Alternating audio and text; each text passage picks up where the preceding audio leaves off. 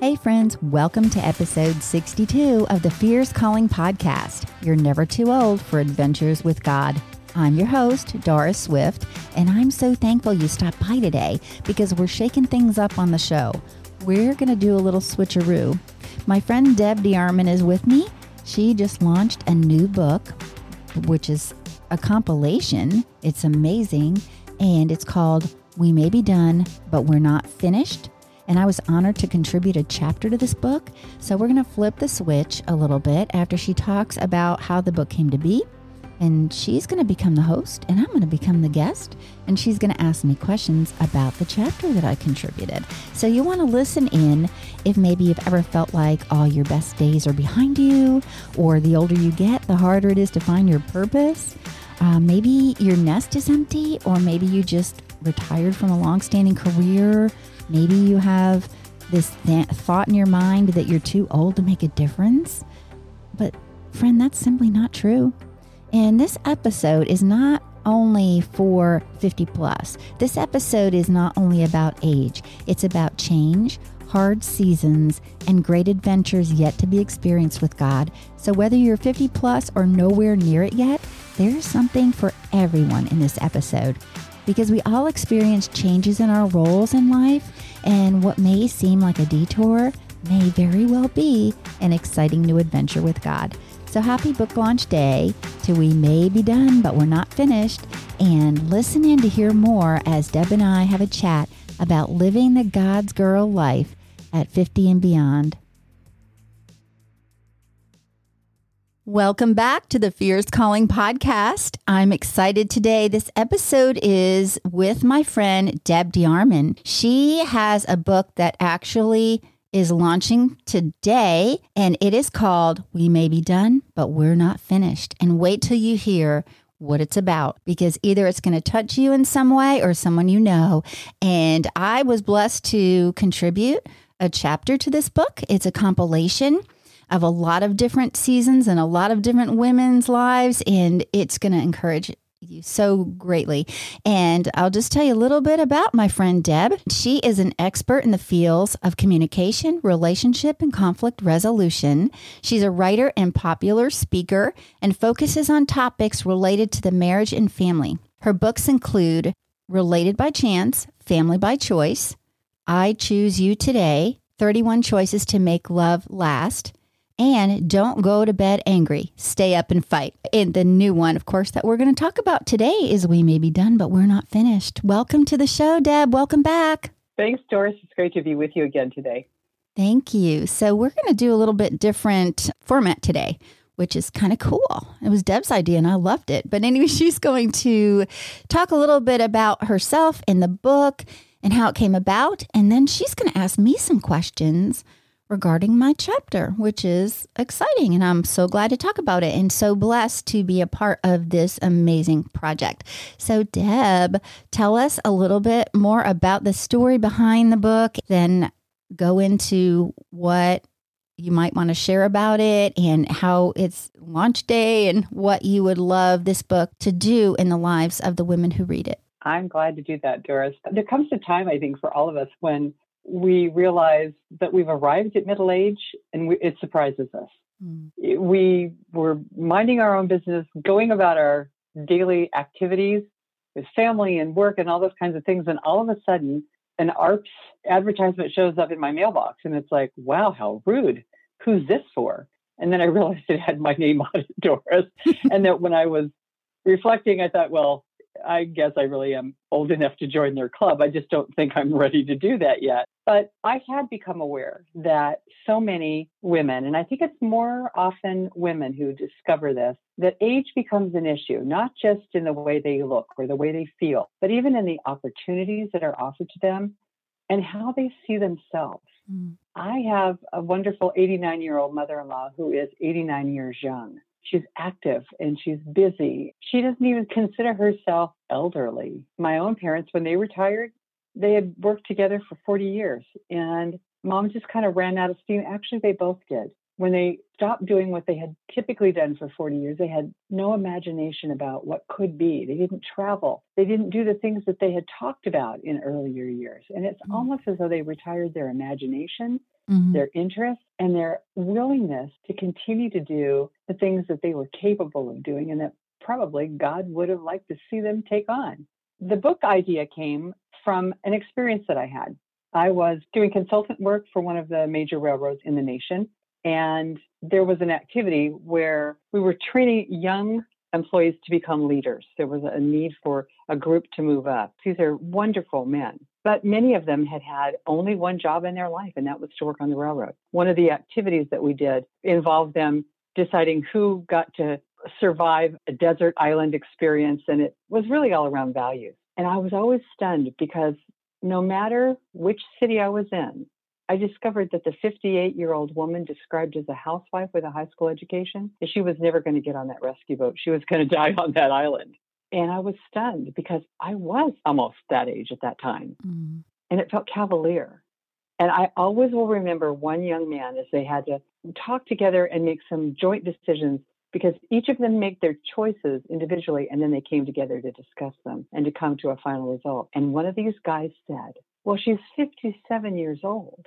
I mean, she's raised her kids. What has she got left to do but die? And boy, that just hit me in the heart, Doris. Mm. I thought, wow, is that how people look at women my age or almost my age? I wasn't quite there yet. And so when I began to write, the first thing I did was I was involved with a blog that was for women 50 plus, and the need for that just came pouring out. I decided that I would use the tagline from that website we may be done, but we're not finished, to write a book. The tagline to our book, Doris, is making the rest of your life the best of your life, because I believe that's possible. I mean, we're finally old enough to have learned some things, and we're still young enough to do something with that knowledge, with those experiences. And so I invited 26 women to come along and each write a chapter because the Lord said, You have one experience, Deb you know, one life. There are multiple things women are facing and conquering. You need some traveling buddies on this journey. And that's how the book came to be. And so it's been fun. It does release today. I'm very excited about it. The early endorsements have been very generous, and we're hoping that we can help change lives and change perspectives by helping women understand this is a brand new opportunity. I don't have to look for a babysitter. I'm not changing diapers, going to PTA meetings. And frankly, I don't miss it. Mm-hmm. But I've been on the planet long enough that God has taken me some places I never would have expected. And He's also rescued me from some I wandered into. You were one of the folks that I brought alongside. I put out the call and your story was compelling for me. So, can I interview you about your story? Absolutely. Fire away. I love your story um, it's called the perfect plan, which immediately got my attention mm-hmm. because God kind of threw you a giant curveball that disrupted that perfect plan just a couple of years before you were planning to retire. Uh, your company went through some changes, been in the industry for 29 years, and all of a sudden the rug gets pulled out from under you. What, what were some of the first things that occurred to you when that happened? How did you feel? It was a little shocking because things were going along well as far as I knew. And then all of a sudden, the tide changed. Mm. And I started hearing things. And I think it was kind of just a setup to prepare that something was coming down the mm-hmm. pike. Mm-hmm. And it was just shocking to me. I didn't really know how to respond to it because I just, it was like, wait, what? you know? yeah. And I think that happens to a lot of us. Yeah. And at the time, I didn't realize that that happened to a lot of us. But I did have some friends that were going through similar experience and it was really a tough road, but I learned later that a lot of it had to do with pride and I didn't really realize it at the time. It was something that kind of snuck up. I didn't consider myself a prideful person at all. Always thought of a prideful person as, oh, they're doing the best job ever and making that known to people. But I didn't realize that after years of receiving a lot of accolades and people kind of building you up, and then all of a sudden, well, we can just replace you. you know, it's like yeah. it was a shock to me, but I realized that some of it was pride. Surprises are only really good at your birthday. the rest of the time, exactly. we can we can kind of leave them alone. And and I loved your description uh, about your perfect plan that you were going to have this 50th birthday party combination retirement celebration. There was going to be fanfare and food and family and fun, and that all just got pulled right out from underneath you. And you called it my perfect plan. And mm-hmm. as you exited the building that last time, you said, it just felt like any other day. And although I was free from what had become a really difficult circumstance in that last mm-hmm. few months, I was devastated. And you went kind of through an, an emotional upheaval. Can you talk mm-hmm. a little mm-hmm. bit about what that means? Sure. You know, we do. We make these plans and we have this picture in our minds. Maybe because we've seen it done in other people's lives. And mm-hmm. the thing you were just mentioning about the fun and fanfare, well, another word to add to that list that begins with an F would be fizzled because plan fizzled out. The curveball came along and I didn't really realize what God was doing yeah. But I did stay in the Psalms. I mean, I was reading Psalm this, that, and the other Psalm every day. Yeah. And I just found comfort and solace in the things that were written there and the things that David was expressing and the things that we were that were able to express to God. Like, what is going on, God? I don't understand this. And why is this happening? It really shook my world for a while. And I did not yeah. realize how much of my identity was tied up in the job that I did, which is kind of strange for me to even say that because I never really wanted a career, which is kind of strange after you're there 29 years, you know. But I never really wanted to be a career person. There's nothing wrong with that because whatever God leads you to do in your life, that's what He wants from you and puts you in a place that you need to be. But I would really have liked to have stayed home and raise the kids and you know do stay at home mom stuff but i started working shortly after i had my son i experienced a teen pregnancy which is another story all in itself and so I started working at the bank as a part time teller. I thought, well, I'll just work here for a while and then I will you know, until I figure out what else I want to do with my life. Well, 29 years later, I was still there. But I was able to experience a lot of things along the way and learned a lot of different positions and moved into management and those kind of things that I really treasure right now, too, because yeah. those relationships were meaningful and purposeful. And I can see God's hand in all of it. But I did not realize how much it was part of me. Do you know, I think you hit on a word a minute ago that I wanted to highlight. Um, in fact, I have it highlighted in my notes, and that's the word identity. Who am I if I'm not this person who works in this bank and does a really good job? Who am I if yeah. my children are all grown and gone and they might call once a week? I'm mm-hmm. not the mom anymore. And for women who find themselves either in divorce or in loss of a spouse, I think so much of our identity is wrapped up in what we do rather than who God called us and created us to be. We don't explore that. And so when those things are removed, whether it's a bank job that you held for 29 years or whether it's the last of those mm-hmm. kids is finally through college on their own, married, maybe, great. Now, what do I do mm-hmm. now? And I think for marrieds, it's even more challenging. They haven't called each other anything but mom and dad for years, which my husband and I never did because I think it's icky. but they look across the table at that man and think, What's your name? Uh, mm-hmm. The only thing mm-hmm. I've called you is dad for years. You wrote a, what I considered a really profound statement. It's short, but it's sweet and powerful. You talked about the fact that you had allowed others to establish your worth and your value, your identity, mm-hmm. according to your performance. And the next line says, Yet as I was shifting blame, God was sifting me. Tell me what that means. Sift, he was sifting me. Mm, yeah. I really feel like God was trying to sift out of me the things that had built up that I never even realized were there. You know, it's easy to blame other people for the things going on in our lives. And yeah, there are things that people do that are uncalled for or unnecessary.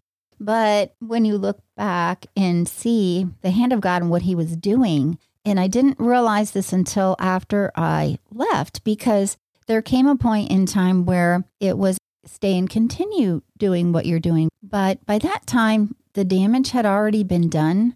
Right. You know, I, I didn't really trust people anymore. You know that phrase, it's not personal, it's business. Well, yes. I took it super personally. And I think that, you know, now it wasn't personal. I'm not excusing any behavior that was uncalled for or unnecessary, things that were oppressive. I don't excuse that behavior at all. But I think that sometimes if God doesn't cause a change, we won't ever move because change oh. makes us move. That's so, so good. if we experience something, yeah, like change can be a good thing or change can be something we view as a bad Yeah. thing. But Yeah. if these things don't happen in our lives, we wouldn't be in a place where God has us now because where would we be, right? right. And so I look at that and I think he was sifting me. And even after it took me quite a few years to really understand what that meant in my life because for years, you know, I would look for my keys and I'm like, I can't find my bank keys. I mean, my car keys. It's habits. My mother used to say that the only person who really likes change is a wet baby, and the rest of us Yeah. struggle with it. And that's certainly been true in my life, Doris. And it sounds like it was true in yours. Eventually, God began to prod you and poke you about doing something, and it was something you didn't want to do, and you didn't want to venture out, look for a role, and and risk rejection Mhm. again. And then you created what I would call an impossible job description. And here are Mhm. the terms, Lord, under which I am willing to do this again. it's a, quite a, an impressive list. You weren't going to work weekends. You wanted to not work holidays. You wanted to not work nights. I mean, it was a very specific job description. No holidays, no Friday hours, no sales, part time, all those kinds of things. Don't you think God must have chuckled when he saw Oh, that? he, he was cracking up. well, you just handed him the ticket that says, find this one for me and I'll take it. And that's exactly what he did. Yeah. So, a good friend who worked at your church told you about an open opportunity, but she was very well aware mm-hmm. of your job requirements. How did you feel when you discovered, oh, well, this is the one I was looking for, and now somebody's coming to tap on my shoulder with the opportunity to, to take it on? How did you feel? I love that. I love how God uses other people, you know, to bring about these things. It's so cool, fun, amusing, and, you know, miracles that we see Yeah. every day happening Yeah. in our lives. And sometimes we need to really open our eyes to that fact. What happened was it was about, I guess, January 2012. I believe that I had feelings of fear because I did not want Mm. to jump into something that was, first of all, not what God had for me. And second of all, like you were saying earlier, I did not want to be rejected. And I thought to myself, here I am, a woman of a certain age, and who's going to want to hire me? You know, the enemy kept wanting to tell me things, you know, and, I and I was Oh. like, well, It's just the chorus. It's it's Yeah. the chorus that he sings over us on a regular basis. who's going to want you? You're old. You know, it's Yeah. like, and I didn't feel Right. old is the thing. I don't feel old now. So I just was apprehensive about doing this because I never really had to do it much in my life. Because when I started working, my first job was at a grocery store in high school.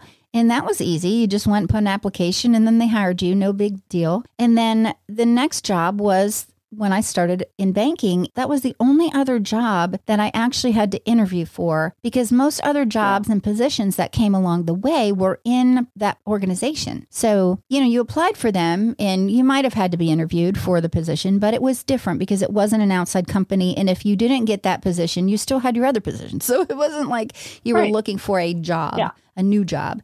But Yeah. I had a laundry list of all those things. And I don't know if subconsciously it was because I really didn't think there was one out there like it. And so, you know, I thought, well, I'm just going to create this job that doesn't exist and ask God for it. And it was funny because, like you said, it was someone that worked at my church already.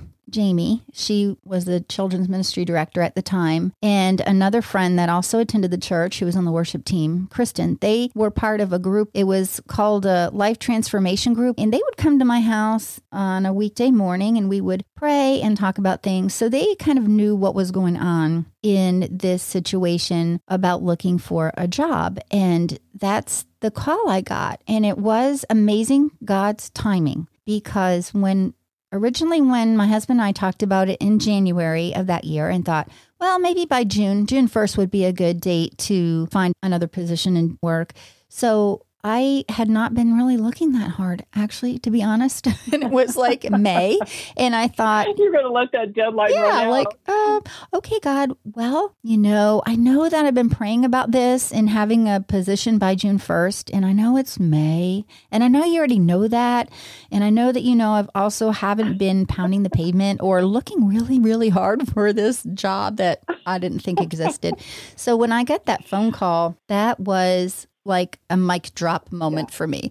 yeah. I Oh, think yeah. it was a fun call for Jamie too, because when she called and told me that the position in the church was open, it was a part time position in the front office, no weekends, no holidays, no evenings. It was nine to four, Monday through Thursday. No Fridays because we're closed on Fridays at the church office, which my main reason for Friday was because I, at the time, was volunteering for our local crisis pregnancy center. And I didn't want to have to give that ah. up. And Right. God said, okay, well, you don't have to give that up. And she went through the whole thing. And it wasn't just even a few things that God met, every single request on that list of this job description was fulfilled. And it was so exciting to me. And when my husband came home, I had to tell him about this call and what this job was. And he right away knew this is a perfect fit for you. This is good. Well, and it was only seven minutes from your house. Yes, okay?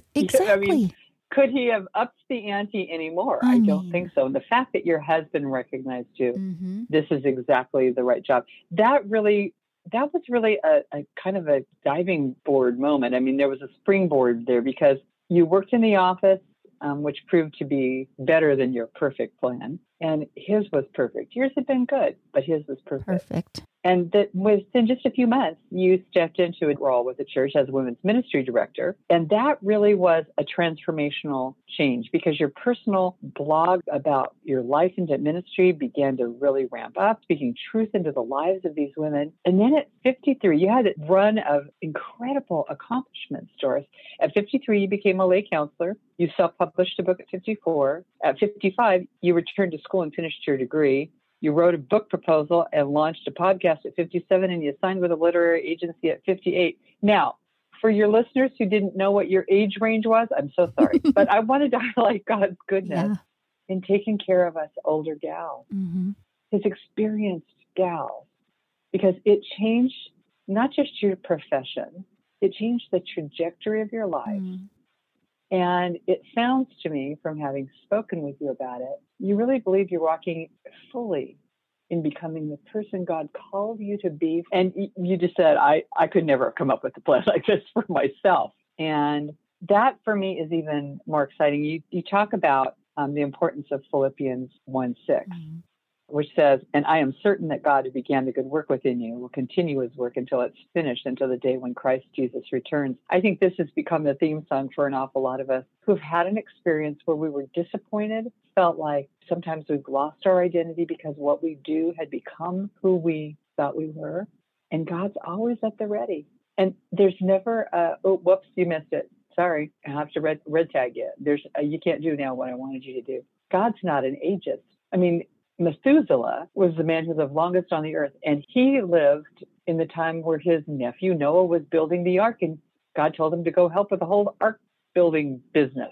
We're never ever to a place where God says, "Well, can't really get there from where you are, so I guess we'll have to, I'll have to abandon that dream for you." Mm-hmm. That's just powerful to know that. You have a couple of things here I want to quote because I think they're so important. You said some may say age is just a number, a phrase, no doubt, coined to help us swallow our birthdays with a spoonful of sugar. But age is not just another number, it's a tapestry of experiences that God can use for our good and His glory. This tapestry is meant to be displayed so others can see the beauty God has created in our lives, and it brings hope to a world in desperate need. I will tell you, Doris, my research suggests that a lot of women who based their value and their worth and their contributions on keeping those kids alive all those years and seeing them become responsible adults. That was their life's work. Maybe they had a job that turned into a career like yours did. Mm-hmm. And as they neared retirement, it stopped being as engaging, or circumstances that they hadn't foreseen meant that they were no longer engaged in that particular job or role. Mm. And so I think that among the things that I'd like us to leave your listeners are that you're never too old to start and it's always too early to quit. God's not done with us. Mm-hmm. There is a new book coming out. It's by a favorite author of mine, Jim Watkins. It's got a different approach, but the title similar to ours, Doris. It's If You're Not Dead, You're Not Done. Now, that's the direct man way of saying that, isn't it? Oh, yeah. But I think that as this baby boomer age that you and I are part of, mm-hmm. as we age, we're not going to go quietly into the night. We're going to go praising God, taking names and kicking butts for the kingdom. I really see us doing yeah. that because he has a purpose for every single one of us. Some of us get there earlier than you and I did. I was in my mid 50s when I began to write. And I feel every day like this is what the work I was called to do. But I had to have a lot of those experiences to become the writer he wanted me to be. So I'm okay with that. Mm-hmm. It just means I'm probably going to have to get really good glasses for that computer in another 10 years because they're already starting to be a little hard to read. Thank goodness the fact you can enlarge that font. You right. know, I, I've Ron, my husband will say to me, "Wow, that font is big." Yeah, and your point is, and he goes, "No point, babe. Just mm-hmm. get an observation." Smart man. Doris, thank you so much. I'm going to turn it back to you. Yeah.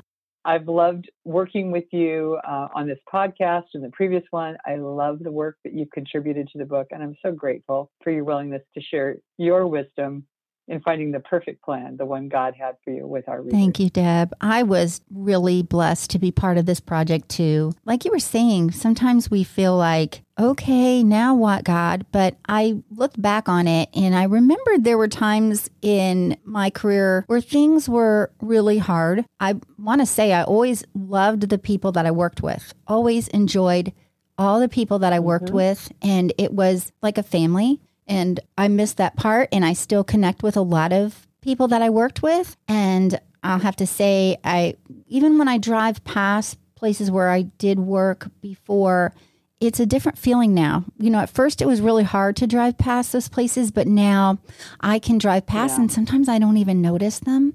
And that just seems powerful to me. Like there's been a lot of growth, or I look at it from a new perspective. Like these were experiences that all shaped what God was doing and that I can trust that. I love that part of it. Then to think about the fact that even in the world, we look at actresses when they start to become a certain age, they get typecast into certain roles. And I don't believe that that's what happens with us when we're doing the work of the ministry, when we're doing kingdom work.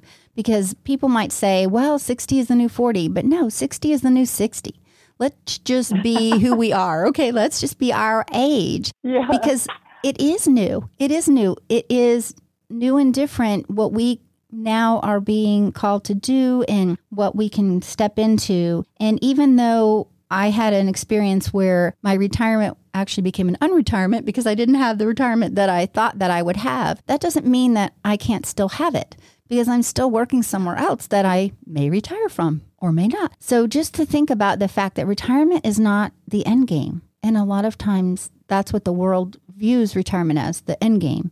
But it's not the end game. It can be the beginning game of something new.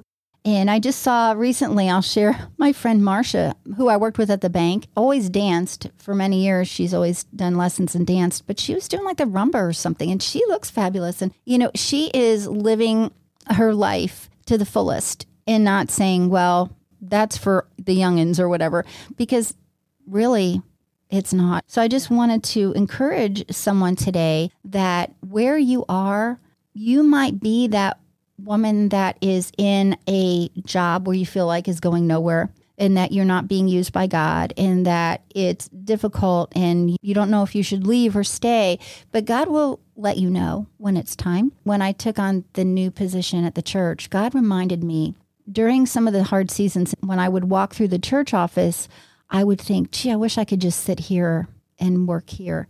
Mm. And never thought about the fact that I would actually be doing that one day, but how God didn't make it happen at that time. It would have been flipped. If I would have had my choice, I would have worked for the church first and not worked for the bank, you know, or whatever. But God right. has a plan and He has the best plan. In August of 2019, I moved into a different position in the church. I love that I still get to do lay counseling. And, you know, so it's just been an amazing season that I would never have thought if someone asked me back just a few years ago if this would have all been coming down the pike, I would be like, wow, I, I mean, I don't think so. I, I, didn't see that coming. yeah, God has plans. And like we were talking about this earlier, Deb, and how there's so many women that I talk to on the show, and I've said this before. They are doing what they never aspired to do, but it was what God had always aspired them to do. Because if they're following His will and seeking that guidance, and following and walking in the spirit, we're right where we're supposed to be. So if you're in that job that you feel like, I wish I was doing something else, well, we can open our eyes to see Absolutely. what God is doing. Yeah, in that place. at that moment? And what is He teaching us? What is it that He wants us to do, reaching and touching the lives of others that He puts in our path every day? And what we do as a ministry, it's wherever we are in God's amazing plan. So thank you, Deb. This has been so wonderful and and fun to be interviewed on on your own podcast. It's kind of cool, and I love it. And I am looking forward to getting this book into the hands of many women and promoting it. And I just feel like it's an important message that women need to hear, and it would make a great gift as well. So just so humbled to be part of this amazing book compilation project that God put on your heart to begin. So thank you, friend. I appreciate it so much. Thank you for being one of our contributors. All right. Well, you take care and we will talk soon. Thank you for listening today, and I hope this episode resonated with you. Deb and I would love to hear about that. And now I know that you really want this book, right? So head on over to the show notes at daraswift.com, and I have the Amazon link there so you can grab a copy and maybe grab a few copies to give as gifts to friends. And if you have a, a, group of ladies that you do a Bible study with, it would be great for them. So you can go through the book together, do it like book club style. And I really hope you enjoy it and that it blesses you. But not only that, but that it causes you to take some kind of action to open your eyes to see what God is calling you to. It's so true how Deb mentioned that the enemy sings choruses of defeat over us because let's face it, the only thing he's around for is to kill and steal and destroy. But here's what we need to remember and here is the good news. Zephaniah 3:17 tells us that God sings over us. God rejoices over us with shouts of joy. He loves us that much and his song rings of the truth of who we are, his beloved.